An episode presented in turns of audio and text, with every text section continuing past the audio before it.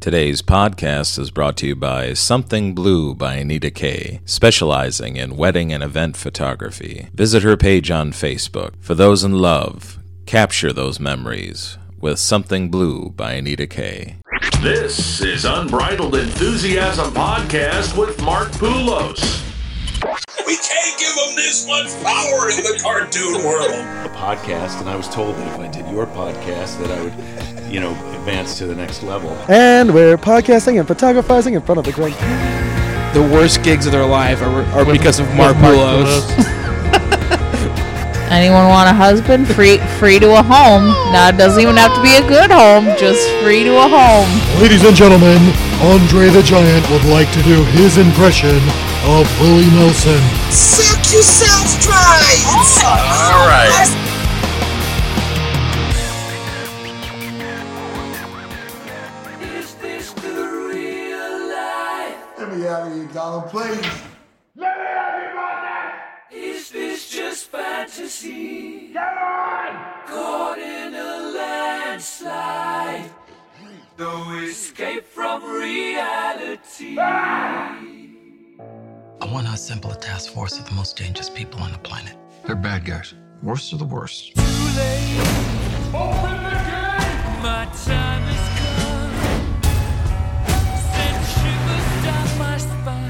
Was this uh, cheerleading trials?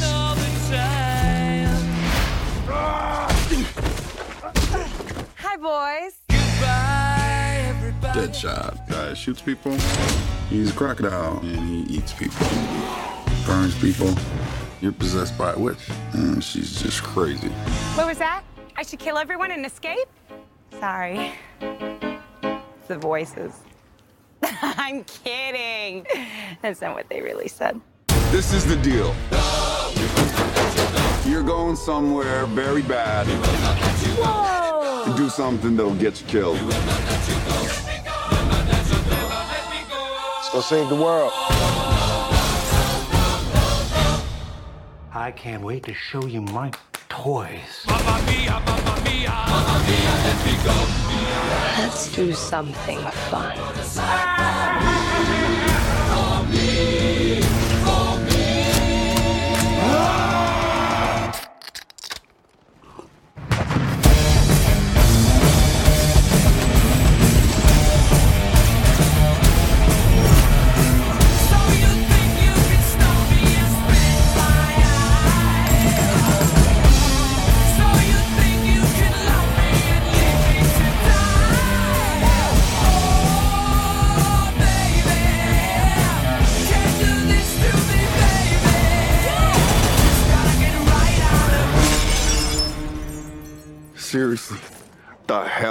With you people? We're bad guys. It's what we do.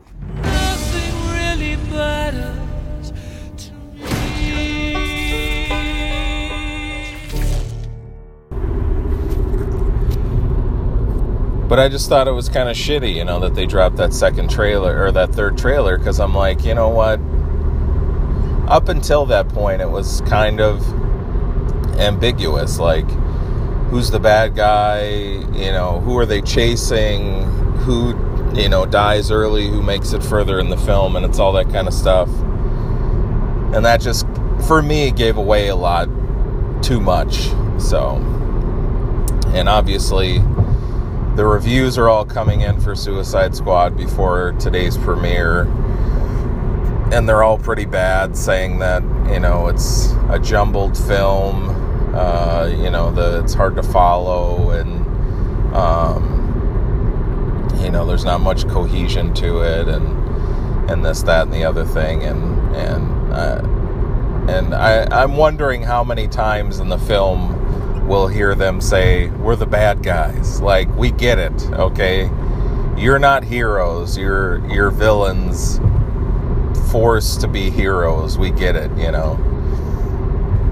Anyways, I, I was talking on an earlier podcast too that I just I find it stupid and kind of shitty that Marvel seems like they're kind of keeping this whole cohesion of the movies and the TV shows.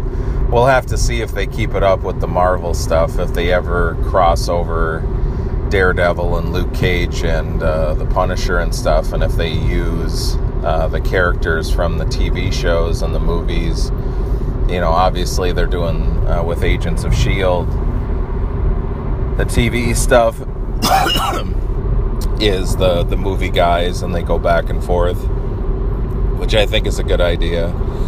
I think it's kind of a shitty idea that DC, with how much success that uh, Legends of Tomorrow, Arrow, Flash, and now Supergirl have had on TV, that they just kind of like, you know, tell them to go fuck themselves and recast the whole thing. You know, it's it's kind of a shitty move, but you know, we'll see. We'll see. I'm excited to go in and see this movie, even if it's a giant f- fucking turd. Um, it's still Suicide Squad. It's still a comic book movie, and and I think afterwards, my review of the movie will uh, will be better than some because I'm I'm the guy off the street that doesn't know much about the actual comic book lineage. I just enjoy the movies and I enjoy the storylines and stuff like that. So. I'll, I'll give you a, a real everyday man type of review, and and hopefully you can take that and decide if you want to go see the movie. So uh, I'm here at the theater, so I'm going to head in and watch this movie, and then afterwards I will give you a detailed review, my friends. See you on the other side. Gentlemen, ladies, what if Superman had decided to fly down, rip off the roof of the White House, grab the president right out of the Oval Office? Who would have stopped him?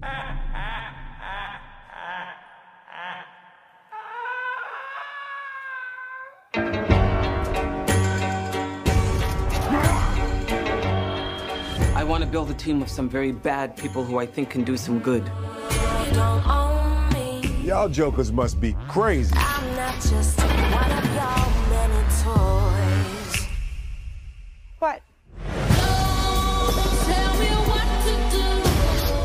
This is the deal. You disobey me, you die. Try to escape, you die.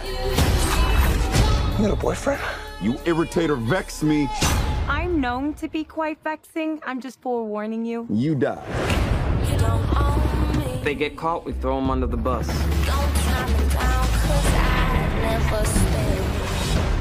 What a ride!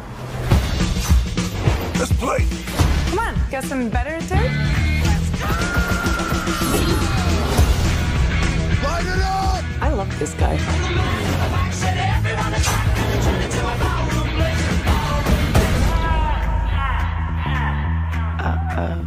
Good. Don't forget, we're the bad guys. Are you sweet talking me? All of that chit chat's gonna get you hurt.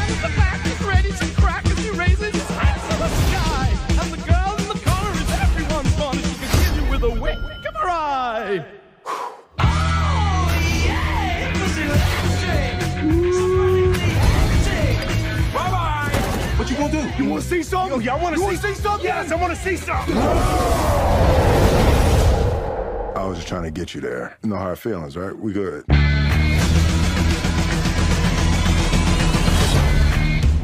What you having? Beer. Whiskey. What am I, 12? How about you, hot stuff? Water. That's a good idea, honey. All right. So I just got back from watching Suicide Squad, and my first impressions of the film, I liked it. I did. Um, it is a little bit incoherent. Um, there are some plot lines that don't necessarily make sense. Um, but we can get into that. I, you know, the first act is pretty slow, but that's kind of obvious. They're trying to set up all the characters, and obviously, if you haven't seen the film yet, uh, there'll probably be some spoilers in here. If you don't want to know, listen to this after you see the movie. I'll give you 30 seconds to turn this off. 30 seconds seems like a long time, so I think you've probably decided at this point whether you're going to listen or not. Okay. Um, I was right, first of all. The third trailer was a stupid idea because it did give away at least two or three of the major plot points. Um, the Enchantress is the big bad, kind of. It's her and her brother who are like ancient witches who are uh, basically trying to destroy Earth. And uh, they don't necessarily explain why. Um, I think one of the biggest plot deficits in the movie is so the enchantress is a bad guy. Well, they're all bad guys. And how many more fucking times can they say we're the bad guys? We're the bad guys. It's like we get it. I think they said it a hundred times in the movie. All right, you're not the heroes. You're the bad guys. You're being forced to be the good guys. You'll never be the good guys. You're just the bad guys. I get it. Okay. Um, so when we first meet the Enchantress, she is technically working for ARGUS, but she is kind of a slave because they they have her heart. So basically the the breakdown is this this chick fell into a hole, accidentally broke this thing, and then this spirit took over her body and now they kind of share the same body. That's the whole enchantress thing. And I I will say one of the coolest effects that they had in the movie was when the lady um, calls forth the enchantress. Um, she's like, Enchantress. Um, they show her hand on the table and like this spooky dead hand like grips her hand and flips it upside down, and then now she's the enchantress. Um, so they have her heart in this like steel case that's got security, and since they have her heart, they're uh, they're able to um, control her, kind of. See, that's my problem with the plot point is like they have her heart and supposedly they're able to control her and they'll do anything she'll do anything they say. And so uh, at one point, you know, her and Rick Flag are like a couple. They're in love. Uh, he's not in love with the witch. Uh, he's in love with the lady. But like at some point she just leaves and finds her brother who's like locked up in a different stone statue and she releases him and he starts wreaking havoc on the subway system and that's kind of how the whole thing starts. Um but that's my biggest thing is like they have her heart they're controlling her and then later on they take her there to where the they I guess they don't realize that she is this guy's sister, so they take her there to stop whatever he's doing. And then they've got some kind of bomb that they want her to take to him and kill him. So there's like this pivotal moment where Rick Flag like he he sets the bomb and he's like go take this bomb and go blow this guy up. And she double crosses him and and just leaves and basically like rejoins with her brother and uh they go and I'm trying to remember how cuz it's like she disappears and then they still have her heart and they could uh kill her but they don't maybe uh, I don't know. It's just so confusing because it's like I don't know if they. Uh, anyways, um, so they they get the team together and um, this guy ends up. Um, what the hell was I talking about? Oh, okay. So they get the team together.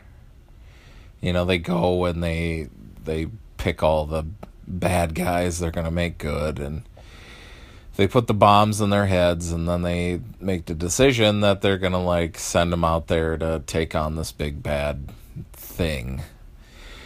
Um and then you realize uh so Slipknot isn't really in the beginning part and he just kind of shows up. But as soon as I saw him I was like, well he's dead in like 5 minutes. And that's pretty much what happened. Like they got out into the field and Captain Boomerang's like, these bombs aren't real. They're just trying to like make us think that they're real. At the first chance I get, I'm gonna just roll out of here, blah blah blah. So, you know, he makes Slipknot kind of, you know, believe what he's saying, and then Slipknot's like, well, let me get the fuck out of here. So he leaves, and then Rick Flag blows his head off, and everybody's like, oh shit, these are real. So, you know, it's just like they find out that they're not actually going in there to kill whatever the big bad thing is. They're just going there to extract this very special person like and they don't know who the very special person is and you know, they risk their lives to get there and then they find out that it's just Amanda Waller that's locked up in some building. Um, you know, in the first the first and second act of the movie, they they kind of drag. I mean, there's not much to it. I will say that the third act of the film kind of saves it a little bit. I mean, the first and second act are are pretty much carried by Harley Quinn and and Rick Flag. There's a lot of flashbacks to how Harley Quinn got with the Joker and like a lot of cool cameos. You see Batman and Flash shows up, and um, there's some cool stuff going on, but it's all kind of jumbled up. You know, it's just like, and then they have the uh, the bar scene where they're all trying to be jokey but sassy, and I will say this: uh, the guy who plays El Diablo and Will Smith literally lift this movie onto their back and carry it through the third act. I mean, those two guys just shine in that third part of the movie. And it's like, you get to the point where you're just like really cheering for El Diablo and Deadshot. You're just like, this is really cool shit. There was actually a scene just before they decide that they're going to go and actually help Rick Flag.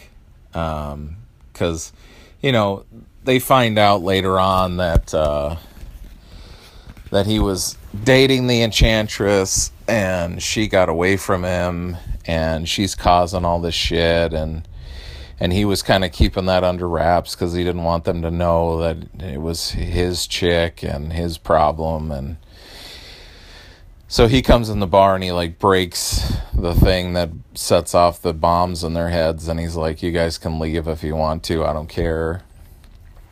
And they literally almost get up and leave and then um, deadshot like grabs him and he's like kind of shaking him telling him he's an asshole blah blah blah and then rick flag is like he opens a pocket in his jacket and he says uh, your daughter writes you every day every day. And Will Smith's like flipping through all the letters. And he's like, You had these fucking things the whole time? And that's another weird plot point. Like, instead of like shooting this guy in the head for holding on to his daughter's letters and not giving them to him, he does like a 180 and he's like, he goes, I'm gonna, uh, oh, that, that's why he does the 180 because they show a flashback where Batman grabs Deadshot and he's with his daughter, and she's like pleading with him to not kill Batman and just kind of go quietly. And um, there's some really cheesy ass parts of the movie. Like it's at one point they're like walking down the street, and Will Smith sees like a family of mannequins in the window, and the little girl mannequin is like wearing his daughter's jacket, and he gets like a tear in his eye. It's like, come on. Um, but no, he gets the letters and he starts flipping through them, and then he decides that he wants to go and save the day so that his daughter will know that he's not an asshole. Um, and it's just like a really powerful scene. It actually brought some tears to my eyes, you know, having two daughters that kind of hit close to home. You know, he was like, I'm going to get you there. And this is going to be some biblical shit. They're going to talk about this till the end of days. And, you know, it's one of those classic movie scenes where they're like, you know, indeed, sir, the last ride of Wide Open is Immortals, you know, and we can talk about Killer Croc for a little bit. Um, I'm not exactly sure. Like, I haven't read most of the source material or any of the source material for these movies. Um, but I'm not exactly sure why they made Killer Croc like a black stereotype. Just because a black guy is playing Killer Croc, I don't know if they necessarily had to make him a black guy, like a ghetto black guy. Um, I didn't really get that part of it. Um, the the guy who plays the uh, uh, the head guard at the prison, he's probably the funniest guy in the whole movie, and I'm I'm wondering if they expanded his scenes in the movie when they decided that they needed to have more humor in it because he's like he's in a lot of comedies and he does really like I think the last two movies he did were Neighbors and Neighbors 2. Um, but he's been in a ton of stuff and he's very funny. Um, but I feel like they might have expanded his scenes when they were like, we need to get more comedy in here. Um, Captain Boomerang, like one of my favorite characters in the movie. He's just fucking hilarious. I just like that actor. I feel like he was in uh, Jack Reacher and he played. Uh, the bad guy in that movie that uh, was pr- protecting the sec.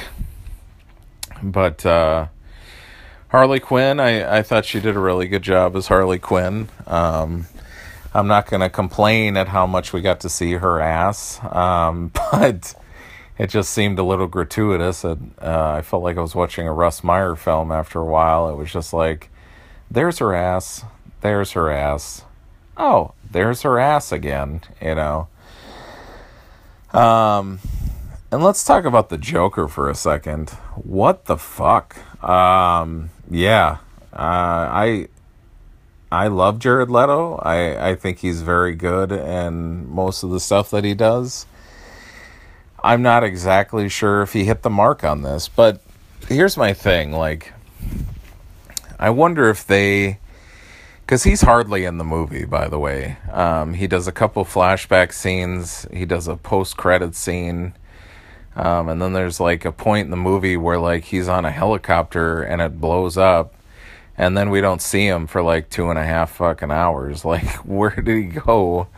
And then he just shows up after the credits to break Harley Quinn out of the out of the prison. You're like, well, where the shit did you go? You know.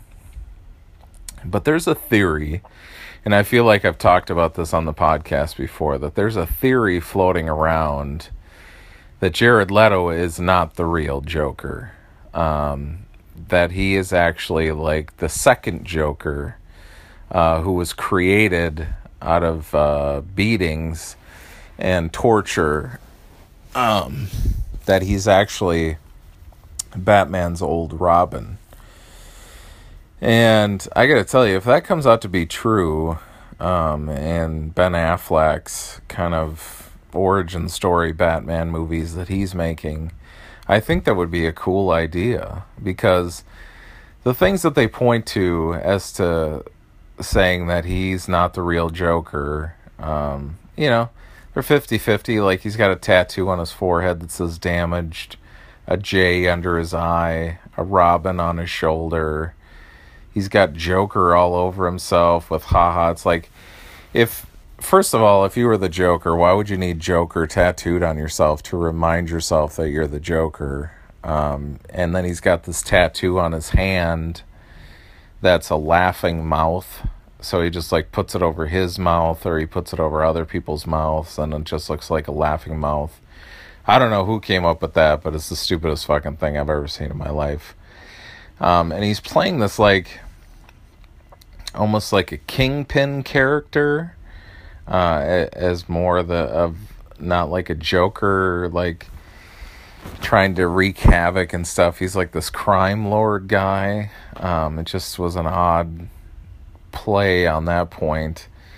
And he seems so obsessed with Harley Quinn, like getting back with her and making sure that she's safe and stuff. It just seems like an odd position for the real Joker to take. You know, it seems like something, you know, somebody that had been put through trauma and beaten and stuff, and he kind of was made into this like second Joker.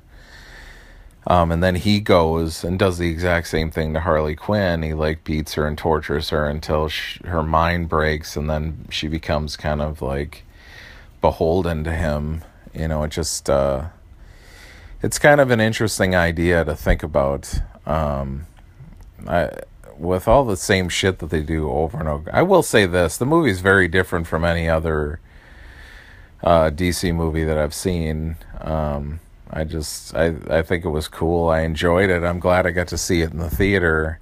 Um, I just think it missed the marks on a lot of things. You know, people have just lambasted this movie, and I don't know if it deserves all of the bad press that it got. Um, it definitely deserved some.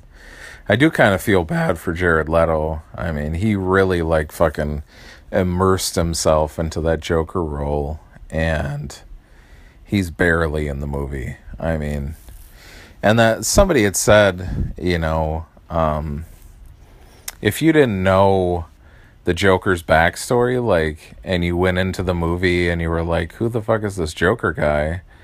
Um, you know, it would be tough. But it's like Joker is like one of those guys that even somebody off the street kind of knows his backstory. Like, guy wears, you know, crazy makeup and he's a psychopath and he's always like trying to get Batman and all this kind of stuff. So it's like he's probably the only villain in the history of like comic books that everybody kind of knows his backstory. So you don't necessarily need to show that setup, but it was just, you know, kind of odd. It was like, here's here's the Joker. He's just fucking crazy, and he's a crime boss, and he's shooting the game in the head, and it's just like, I don't know. I, uh, if you haven't seen the movie yet, uh, I've probably ruined a shit ton of it for you. Um, if you have seen the movie, maybe you agree, maybe you disagree with some of the points. Um, you could definitely leave me a comment on Facebook or Twitter. Let me know what you think. And uh, check out my website, largedrunkman.com. I just updated uh, a ton of new dates for the fall and winter. If I'm coming near you, make sure you come out and see my live show. It's a lot of fun. You can always get this podcast at Podbean, iTunes, Stitcher, and wherever podcasts are. And uh, anyways, thanks for listening to my ramblings on the Suicide Squad. And tune in next time when we talk about who knows.